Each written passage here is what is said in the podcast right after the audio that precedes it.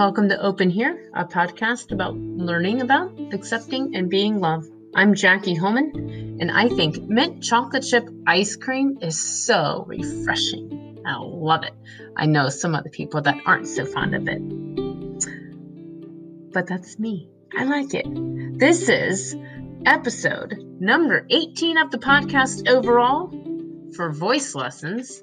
This is episode 14. And this is Living Life with Authority as seen in the Gospel of Luke, which means, yes, the next episode is the Gospel of John. Let's see. Oh my golly, this is one of my favorite Gospels. I read this every, oh no, almost every year uh, as a Catholic school teacher with my school students because I teach seventh and eighth grade religion and I just think it's good for them. And I can cover some of my curriculum uh, going through one of the Gospels. Uh, that way, I know that they are graduating from a Catholic school with having read at least one of the Gospels for sure. What I love about this Gospel is it really teaches me about the power of a good example Oh my golly, that's one of the best forms of leadership that I know is the example that somebody sets for others. Uh, in Luke 4, oh, the drama that is in that chapter. Uh, people, Jesus stands up, he reads from the scroll, uh, says, Hey, this passage is fulfilled in your hearing, and all the people were amazed. But then they're like, Hey, wait, ain't this Joseph's boy? How'd he get so smart? So then it kind of gets to this rejection. They're amazed by him, then they reject him, and then Jesus leaves. Uh, all in the matter of a few verses. Uh, and he was even preaching this in a synagogue. Uh, it's like, golly, Jesus has moxie.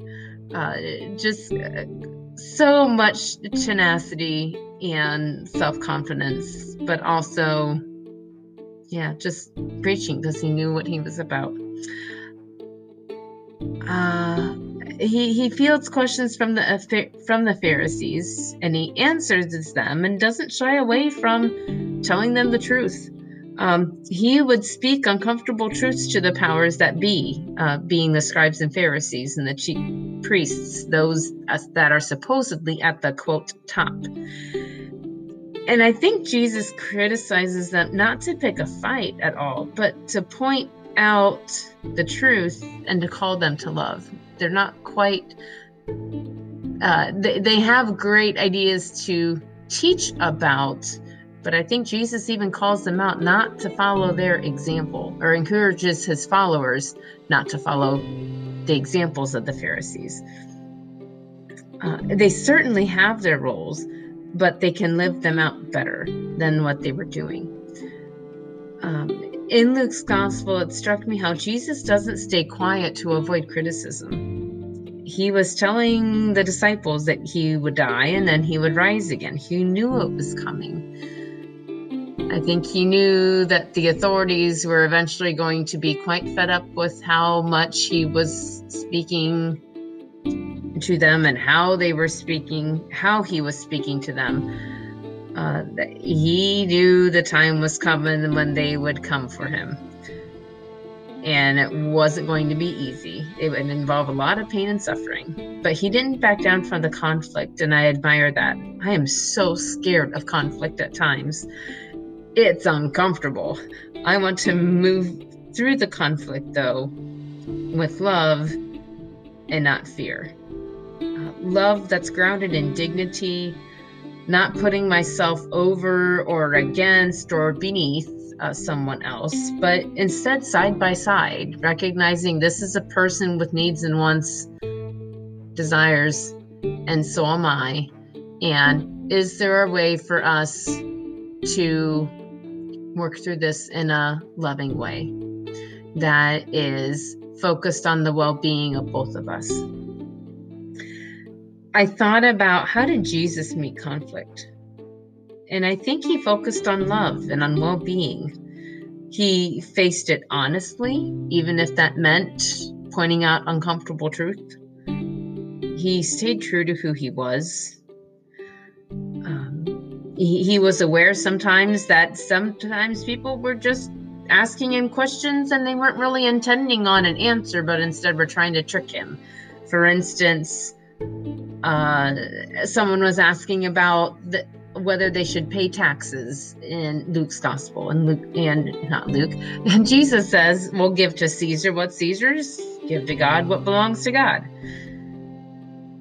Sometimes Jesus had to get out of the situation. Uh, in the preaching example I gave earlier in the episode, where Jesus read at the temple and then, or at the synagogue, and then they're like, "Hey, ain't this Joseph's boy?"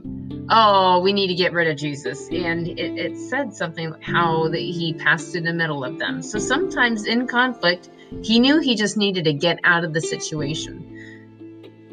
And sometimes in life, there are those kinds of conflicts where, yes, you just need to get out.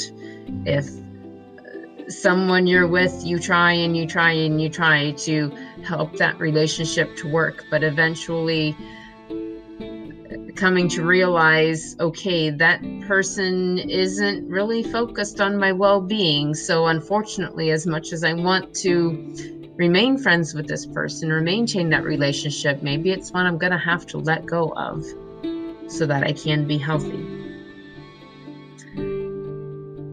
Jesus also met conflict with acceptance, uh, accepting the cross, accepting suffering, accepting death, accepting that not everybody was going to listen to him. Jesus, again, like I've said in the uh, in other two about the other two gospels, Jesus knew what he was about. He was about revealing the love and the mercy of God, even if that meant death, because rising is on the other side perhaps it's not that rising's not going to come in the time that we want it um, but there is resurrection, there is joy, there's something new on the other side of a conflict, whether the conflict is solved as I would like it to be, or whether it's not solved like I want it to be. I'm learning that Jesus faced conflict honestly, accepted suffering, that not everyone liked his truth telling, and that's definitely going to happen to me too. Not everyone's going to like what I have to say. And ultimately, if I follow Jesus' example, I'm just going to try to be true to who I am. But at the same time, I'm not Jesus and I'm human and I make mistakes. So I pray to be, also be surrounded by friends who will help me find my way and find a good, loving direction if I am losing my way. By following Jesus' example of love, I can be more like Jesus, which also means that I'll be more like myself. So, to, uh, tomorrow, yes, I will continue the podcast and wrap up Living Life with Authority as seen in the Gospel of John. And then I'll hopefully be inspired with a new set of topics to go to. I'm sure I will. Thanks for joining me today and believe in your goodness.